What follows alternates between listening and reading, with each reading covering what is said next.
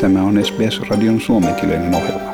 Muita mielenkiintoisia aiheita löytyy osoitteesta sbs.com.au kautta finnish. JobKeeper-tuki otettiin käyttöön pandemian alussa. Tarkoituksena oli auttaa yrityksiä pitämään työvoimansa vaikeissa oloissa. Alun perin sen suunniteltiin jatkuvan kuusi kuukautta, mutta nyt lähes vuotta myöhemmin JobKeeper-tukiohjelma päättyy maaliskuussa. Palkkatukiohjelmalle pyydetään jatkoa, mikä tuskin toteutuu, mutta uudessa budjettiesityksessä suositellaan vaihtoehtoisia keinoja Australian talouden elvyttämiseksi. Kulunut vuosi on ollut erityisen vaikea yrityksille, jotka ovat riippuvaisia kansainvälisestä matkailusta. Sydney Harbour Climb, eli yritys, mikä järjestää kiipeilyretkiä Sydneyn kuuluisalle sillalle, on kokenut tulojensa romahduksen 80 prosentilla. Tässä yrityksen omistaja David Hammond. Bridgecome's been in the CBD, which has you know, often uh, been a hotspot for COVID, so people have stayed away. Hän sanoi, että JobKeeper-avustuksen loppuessa maaliskuussa työntekijöiden määrää on vähennettävä.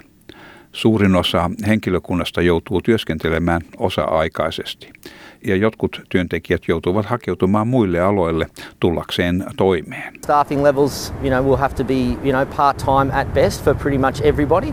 And like I said, that does cause some people to have to leave the tourism industry and go to other industries so that they can support themselves. Opposition johtaja Anthony Albanese ajaa JobKeeper-ohjelman jatkamista. The systems are in place, so you can just continue it on the basis of uh, revenue. Liikkeenharjoittajien lobbausryhmä The Australian Industry Group sanoo, että JobKeeper on tehnyt tehtävänsä.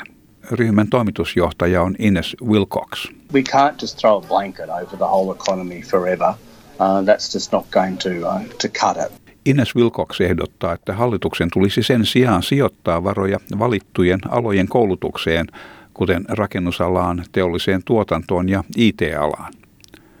Pyrkimyksenä olisi nuorten työllistäminen 15-24-vuotiaiden ikäryhmien ollessa niitä, jotka kärsivät eniten pandemian vaikutuksista.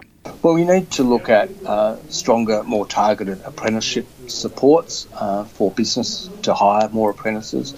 We need to give serious consideration to a national cadetship program to allow people to experience work. Hallituksella on tällä hetkellä voimassa koronavirusoppisopimus tukimaksu, mikä peittää puolet uusien oppisopimuksen alla koulutettavien palkoista tämän vuoden syyskuuhun saakka. Ja tämän jutun toimitti SBS-uutisten Lucy Murray. Haluatko kuunnella muita samankaltaisia aiheita?